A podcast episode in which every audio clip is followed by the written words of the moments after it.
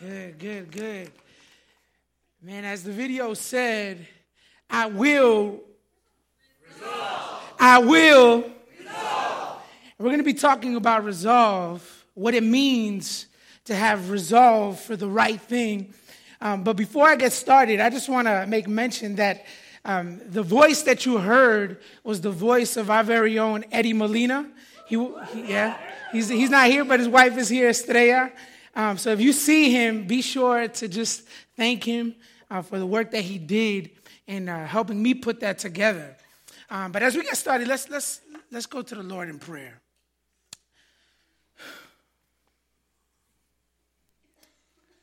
Father God, we pause at this moment, God, because we want to hear from you.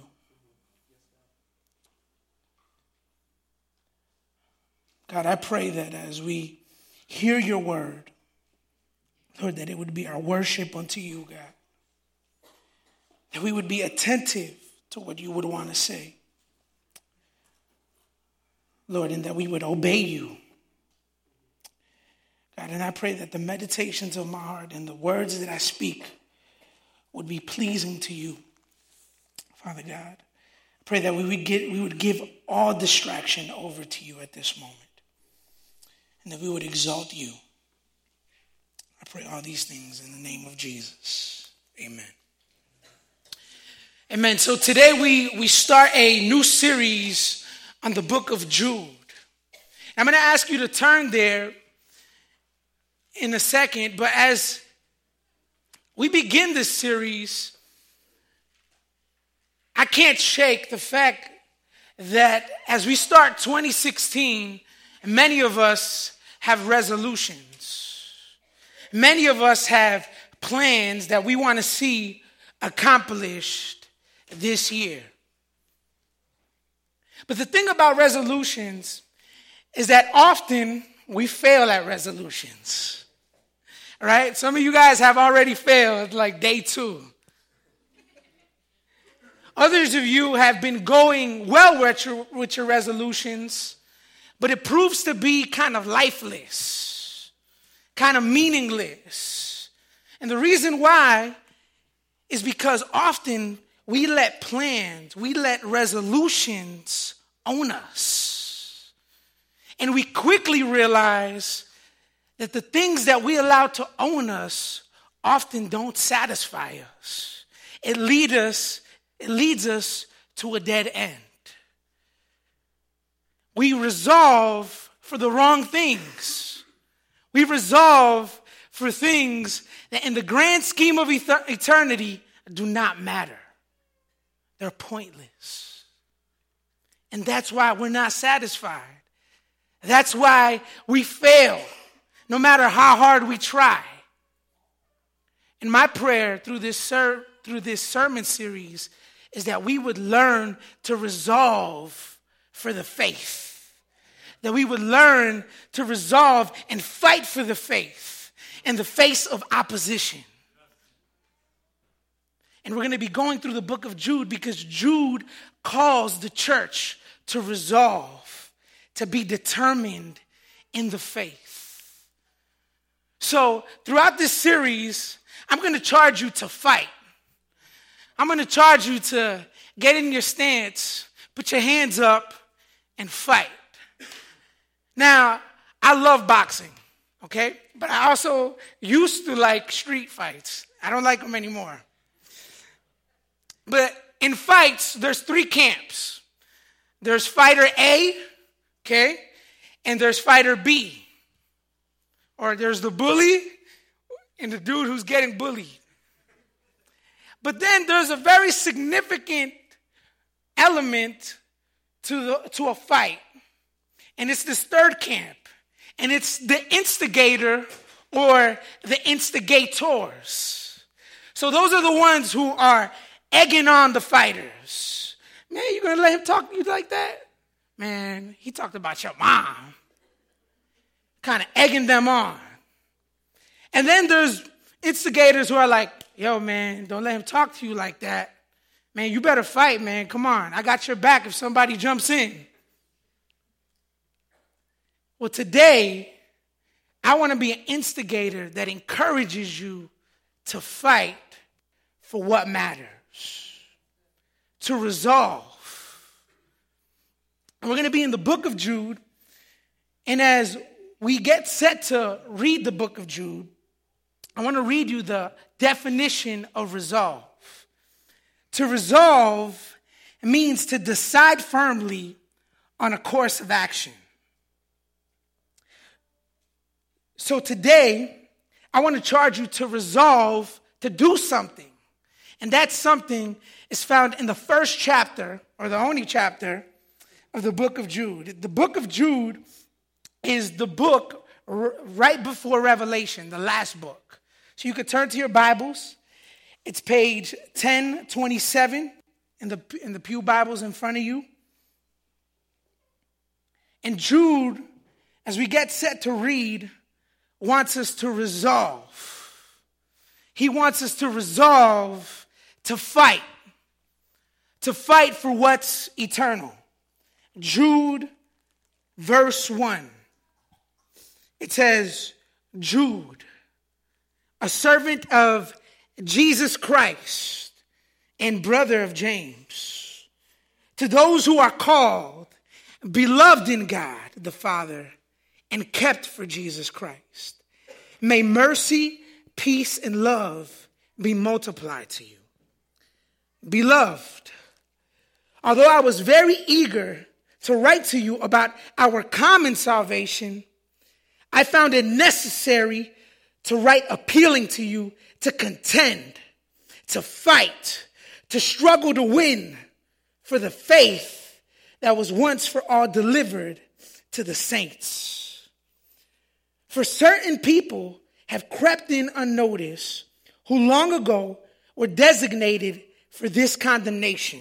Ungodly people who pervert the grace of our God into sensuality and deny our only Master and Lord, Jesus Christ. So today, I want you to resolve to fight. But I want you to resolve to fight for the faith, not against it. I want you to resolve to contend for the gospel, not oppose it. But the question is well, how do we fight? How do we fight for the faith? How do we contend for the gospel? Well, Jude, he implies the first principle for us in faith fighting.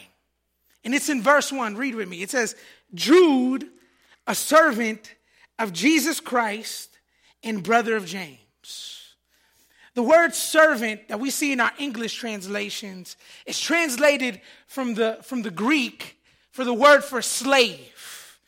Now, in America, slave has a very negative connotation, and rightfully so. It's shameful the way that Americans, and especially in the colonies, in the early, not the early ages, but back in the day, they, they would enslave people, mistreat them as if they're not human. But this is not the type of slave that Jude is talking about. Jude is referring to an Old Testament reference. To be a slave of God was actually a good thing. It meant that you were used for God for a special purpose. So figures like David, like Abraham, were called slaves of God in the Old Testament. People who saw God as their master and they saw themselves as ones used for his special purpose. So Jude says he's a servant of Jesus Christ. And then he says in verse 1, continue to read, he says, he said, Jude, a servant of Jesus Christ and brother of James. So he's saying, My brother is a dude named James. And this also testifies to him recognizing who he was before God. Because James was the brother, the half brother of Jesus. They had the same mama. They didn't have the same dad because Jesus is God who wrapped himself in flesh. But James was born of Mary. And Jude is saying, I am James' brother. He's my blood brother. So if Jude is James's brother, then Jude is Jesus' brother, but he doesn't say that. He highlights that he's a slave of Jesus, one who's called for a special purpose, that Jesus was his master to be exalted. So, the first principle in knowing how to fight for the faith is recognizing your standing with God. You have to recognize, you have to know, you have to realize where you stand with God. And he recognized that he was a slave. But then he also reminds his readers, a group of Christians who were under attack, who felt opposition to their faith. And we'll get into that in a second. And this is what he says about them. In verse 1, on the second line, he says, To those who are called, beloved in God the Father, and kept for Jesus Christ. So he reminds them that they've been called into a relationship with God. That God called them. He said, I want to have a relationship with you. I want to have harmony with you. I want to know you and I want you to know me. Right? He says that they're called, and then he says, beloved in God the Father and kept for Jesus Christ. So this tells us something about their calling. That God called them, and He specifically called them like this He made it possible through Jesus. He says that they were called, beloved, and kept for Jesus. So they were called, they were, they were called by God, and Jesus revealed God to them. Jesus wrapped himself in flesh. He proved that he was God. He authenticated himself. And then he also died and rose from the grave. And they subscribed to him. They answered his call to be his sons and daughters. So he's telling them that through Jesus, you are called to God. And then he says, beloved. He calls them beloved. So God's call for a relationship with them was also birthed out of their love for them. He loved them. He wanted a relationship with them. And then he says that they're kept for Jesus. And what he's saying is that they were called into a relationship with God through Jesus. And not only that, they were preserved for Jesus in this life. So he's calling them to fight uh, by recognizing who they, who they belong to. He's calling them to realize that they stand with God as his children, that he's their master, like he's his master, that they are his servants for a special purpose. Now, as I was praying through this text, I, I couldn't shake the fact that I, I know that there are many here who perhaps are on the verge of walking away from the faith. Many in here are struggling with the faith, struggling with following Jesus, struggling with sin in your life. And it almost makes you not want to walk with Jesus no more. You want to throw in the towel in the fight. You keep getting jabs in your walk with Christ. Then there are others of you here who are walking with Christ well, but you know it's difficult. You know that serving Jesus, being a slave of Christ, is costly. It's cost you much. And you feel the weight of that. And then there's others here who don't know where they stand with God, but they're wrestling with life. They're wrestling with our broken world, with our broken lives. And the truth is that if you belong to God, you are his child, and you better recognize. But you have to recognize that you are God's child. If you placed your trust in Jesus, then you are his child. And you need to remember that. You need to remember that you are called by God, that you are loved by God in Christ through what he did, and also you are preserved by Christ for his glory in this world, no matter what you face, no matter what opposes you, no matter what sin is lurking at the door. If you are of Christ, if you are in Christ and he is in you, then you are called by God. And he has plans to prosper you, not to harm you. So you have to recognize that you are God's possession. You have to recognize you're standing with God if you're going to fight. But it gets deeper than that. It's deeper than just recognizing that you are God's possession, that you are God's child. You also have to know and you have to realize which faith you're standing on. You need to know what you're fighting for. Because if not, you're fighting aimlessly. And in verse 2, or excuse me, in, in verse 3, he continues on.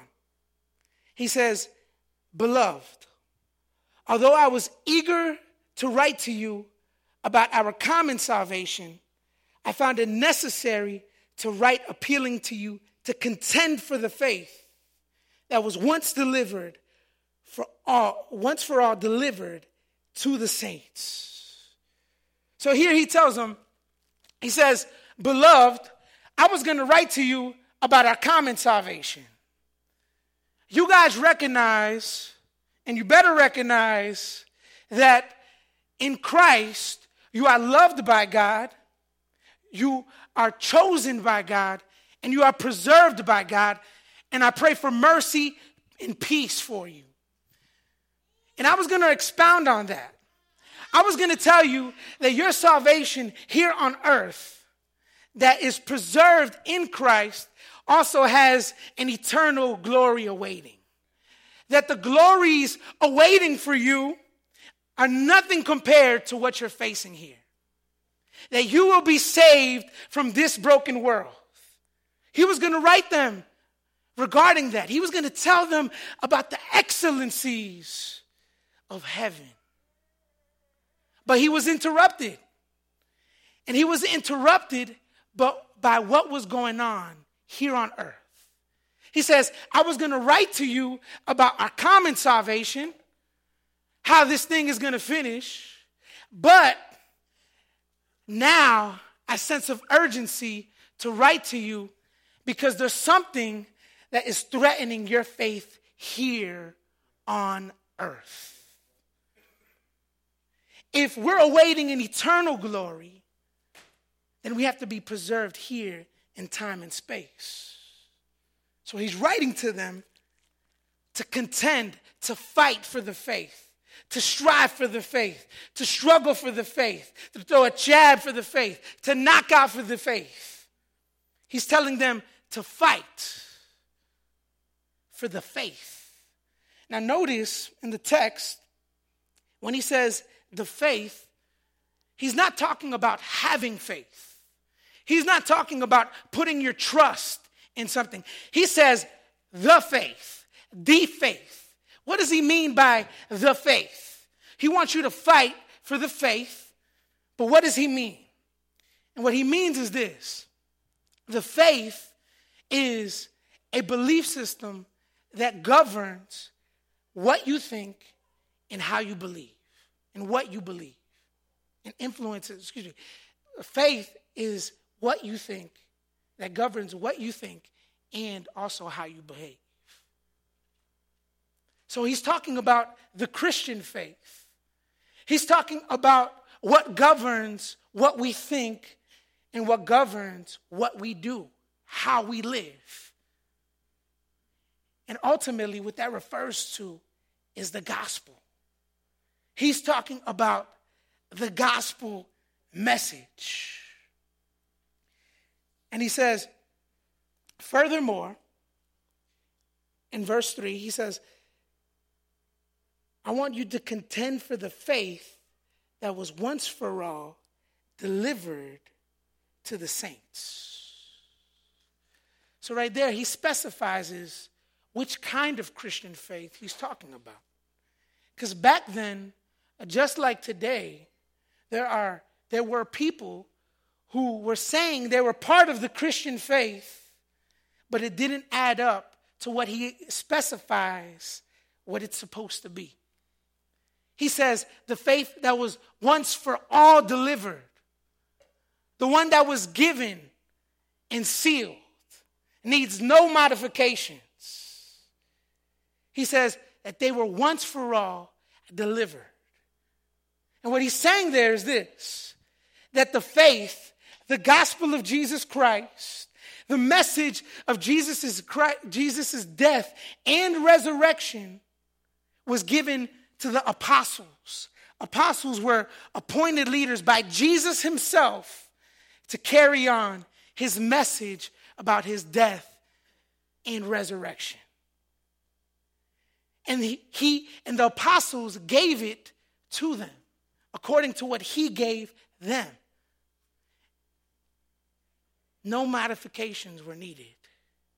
He said that message, which governs all of life and informs every single aspect of what we do, does not need to be changed. It was delivered. They had the message of the gospel Jesus' death and resurrection delivered to them once and for all. And today, the Bible that you hold in your hands, as entrusted to the apostles, that centers around the death and resurrection of Jesus, is what informs the faith and no modifications are needed. There are no modifications. This Bible needs no changes. It is perfect, it is inerrant. That means that it has no errors. Now, as I was thinking about the process of delivery, I couldn't shake but think about businesses. Businesses are constantly delivering something. And in business, when they're shipping or delivering something, there's two components there's the sender, and the sender is charged with first verifying that what's being sent is all there. And then, not only that, the sender also makes sure it's going to the proper address, right? Then there's also the recipient, the person who receives that package. This person verifies with the sender to make sure that the package is all there, that it hasn't been tampered with, that nobody messed with it, that nobody stole anything with it. They verify with the sender. And the same thing is true with the Bible that we hold in our hands. The sender is God, and He has secured it. He really has secured it. No modifications are needed, and we are the recipients. But often there are ideas, theologies, philosophies of life, ways of living that attempt to tamper with what's been delivered by the perfect sender. And his name is God, who's revealed Jesus through his word, centered around the death and resurrection. His death and resurrection. It needs no modifications. It informs the faith. So if you want to know how to fight for the gospel, how to fight for the faith, then you have to remember you're standing with God. And also, you better recognize which faith you stand on. And if it's not on the word, then that's not the faith that God has decreed and charged us to live out. He's delivered it in His word, verified through His holy word. Lastly, He tells us to fight for the faith by rejecting what stands opposed to the faith. Rejecting what stands opposed to the faith. And in verse 4, he tells us what stood opposed to the faith of these Christians that he was writing to. So he tells them, content for the faith that was once for all delivered. And then in verse 4, he says, For certain people have crept in unnoticed, who long ago were designated for this condemnation ungodly people who pervert the grace of our God into sensuality and deny our only Master and Lord, Jesus Christ. So Jude tells them the reason they must fight for the faith. There, there were intruders among them, people disrupting the church, coming into their meetings, wanderers who were not part of the faith community. They were disturbing the church, and he gives them three descriptions. In the first one, in verse 4, it says, For certain people have crept in unnoticed. So, one, these intruders, the ones who were dis- the, doing this disturbance, there were ones who were inside the community of the faith, but outside the faith. They were wolves dressed, dressed in sheep's clothing. They were unnoticed. They were disguised as being from God, but their makeup was that of Satan, was that of sin. So that's the first description he gives us. The second description he gives us is that these certain people, if you read after a note, he says, who long ago were designated for this condemnation, ungodly people who pervert the grace of our God into sensuality. So he says, these are people who are in your midst that appear to be from God, but they're not from God. And you know that they're not from God because they're perverting God's grace. And what he's specifically targeting is their perception or their idea of sex, of sexual intimacy. These people were coming into the flock, coming into the church community, and they were saying that you can have sex outside of a marital context. And not only that, they said that God allowed it. They said that God was cool with that because God is gracious. They must understood God's grace. Now I want to pause there and I want to talk to my single brothers and sisters. I know y'all out there standing strong. I know as a single man who is in a dating relationship that the temptation is real. There is a real opposition to our sexual purity. There are things in our lives that are around us, tempting us to go against God's design for sex, that wants to corrupt us, that wants to see us destroyed. And the problem with that is that we're settling for crumbs of pleasure when we fall into those things, when we fall into pornography, when we fall into extramarital affairs, when we fall into sexual temptation without being married. We're settling for the crumbs of pleasure. But God hasn't given us anything less. Take it from a single dude. God has not given us anything less. He's given us Himself. Don't settle for the crumbs of pleasure. Go to the different part of the bread that gives just as much pleasure in Himself. These men were going into the church and saying that sex, out of a marital context, was not only permissible, but even that God Himself allowed it, blessed it. They were corrupt.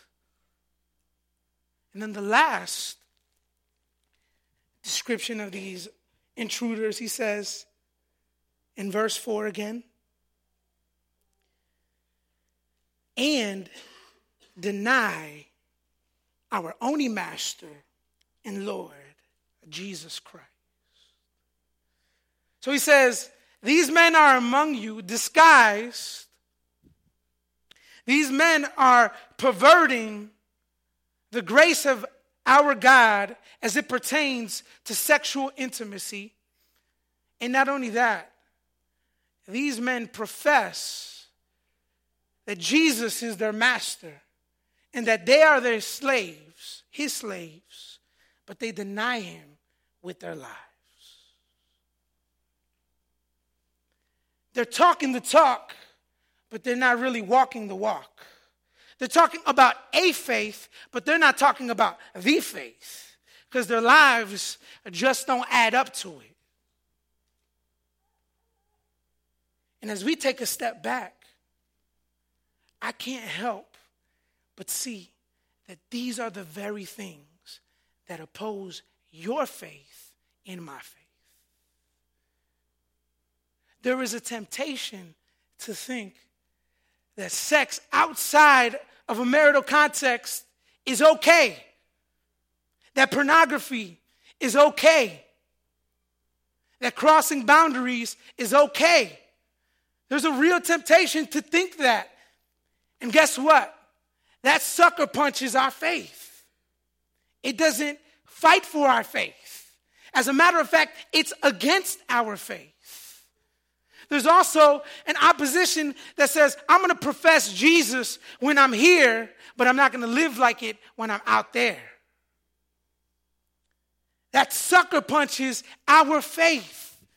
It kills the faith. That is not what God has called us to do. And to do so is to be on the wrong team to be on the wrong side. To do so is to fight against God Himself. Those are the very things that describe these men that oppose our faith, that centers around the death and resurrection of Jesus, our Lord. So, here today, you're either fighting for God or you're fighting against Him.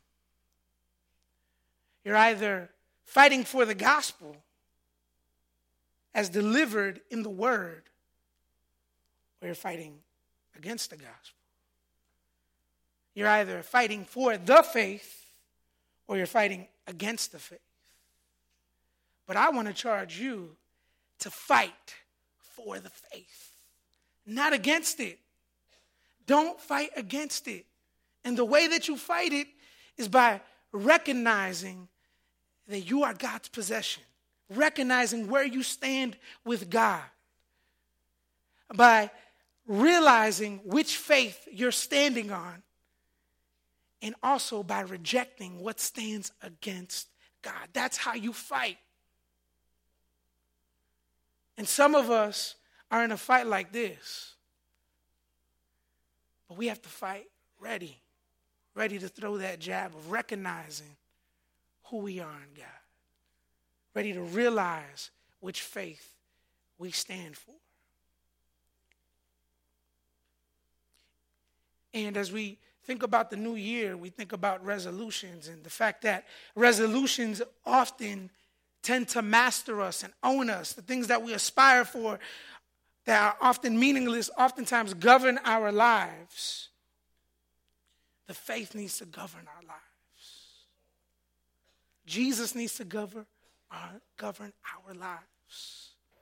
And as I was thinking about this, I thought about second generation Latinos. Now, if you're like me, and I'm sure many of you are, what your parents did growing up was clean houses. My mother has cleaned houses for years and still to this day cleans houses for a living. And after talking to my mom throughout some years, I've just asked her, like, what is it like to clean houses. I mean, you've done that pretty much, you know, my whole life. Like, what is it like? What she's told me is this that it all depends on who the owners of the house are. Some owners shame you, they treat you like you don't exist, they take advantage of you. They pay you pennies for doing some of the most grotesque and ugly jobs that you will ever do. They take advantage of the language barrier. They disrespect you.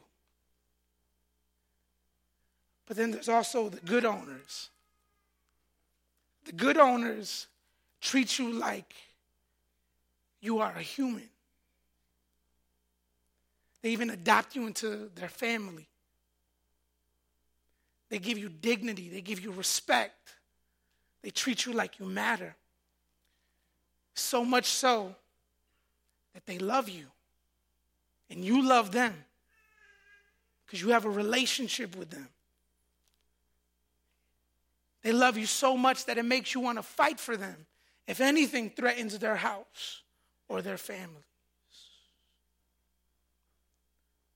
She's told me that there's bad owners and there's good owners. In the same way, we are not good owners of our lives. When we own our lives, we are not good owners. It leads us to destruction. So, we as bad owners, we fight for something that is meaningless but owns us. And the rewards shame us, treat us as if we are not human, and, tr- and gives us no dignity. But Jesus is a good owner. He's a good master. He is one who restores us who calls us, who loves us, protects us, and he calls us saints. He calls us the very things that we're not on our own strength. He calls us his children. And we get to be his slaves, people who are used for God for a special purpose, and that is to glorify His name. And the way that we are owned by God is by placing our faith in Jesus. In the fact that Jesus died and rose from the grave. That he paid the penalty for our sins, the wrath that we deserve for opposing God. He paid it on a bloody cross. And when he rose from the grave, he, invite, he invited you and me to be his prized possession, to be his own. And then he gives us the power of his Holy Spirit to fight for him. To fight for him as if he owns us, as if he governs our lives. So the question for you and me today is where do you stand? Are you fighting for the faith, which centers around the gospel?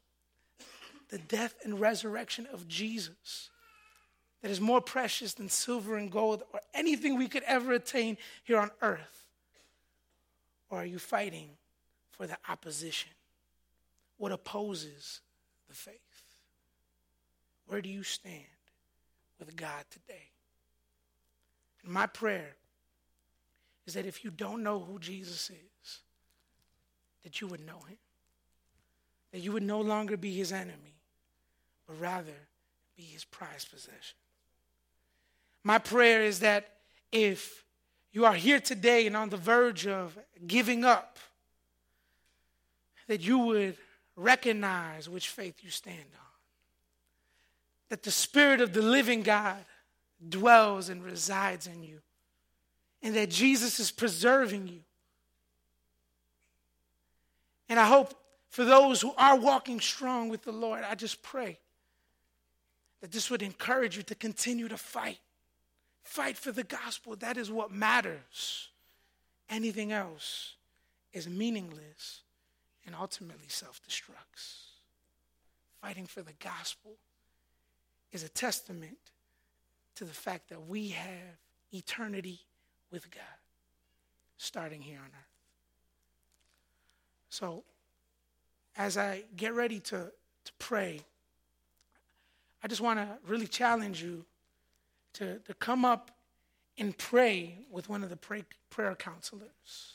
Don't miss the opportunity. If you need to be encouraged in your faith, if you want to know who Jesus is and be on the right team, I ask that you come and pray. If you want to be strengthened in your faith because you feel the weight of what it costs, I invite you to come up. Let's pray.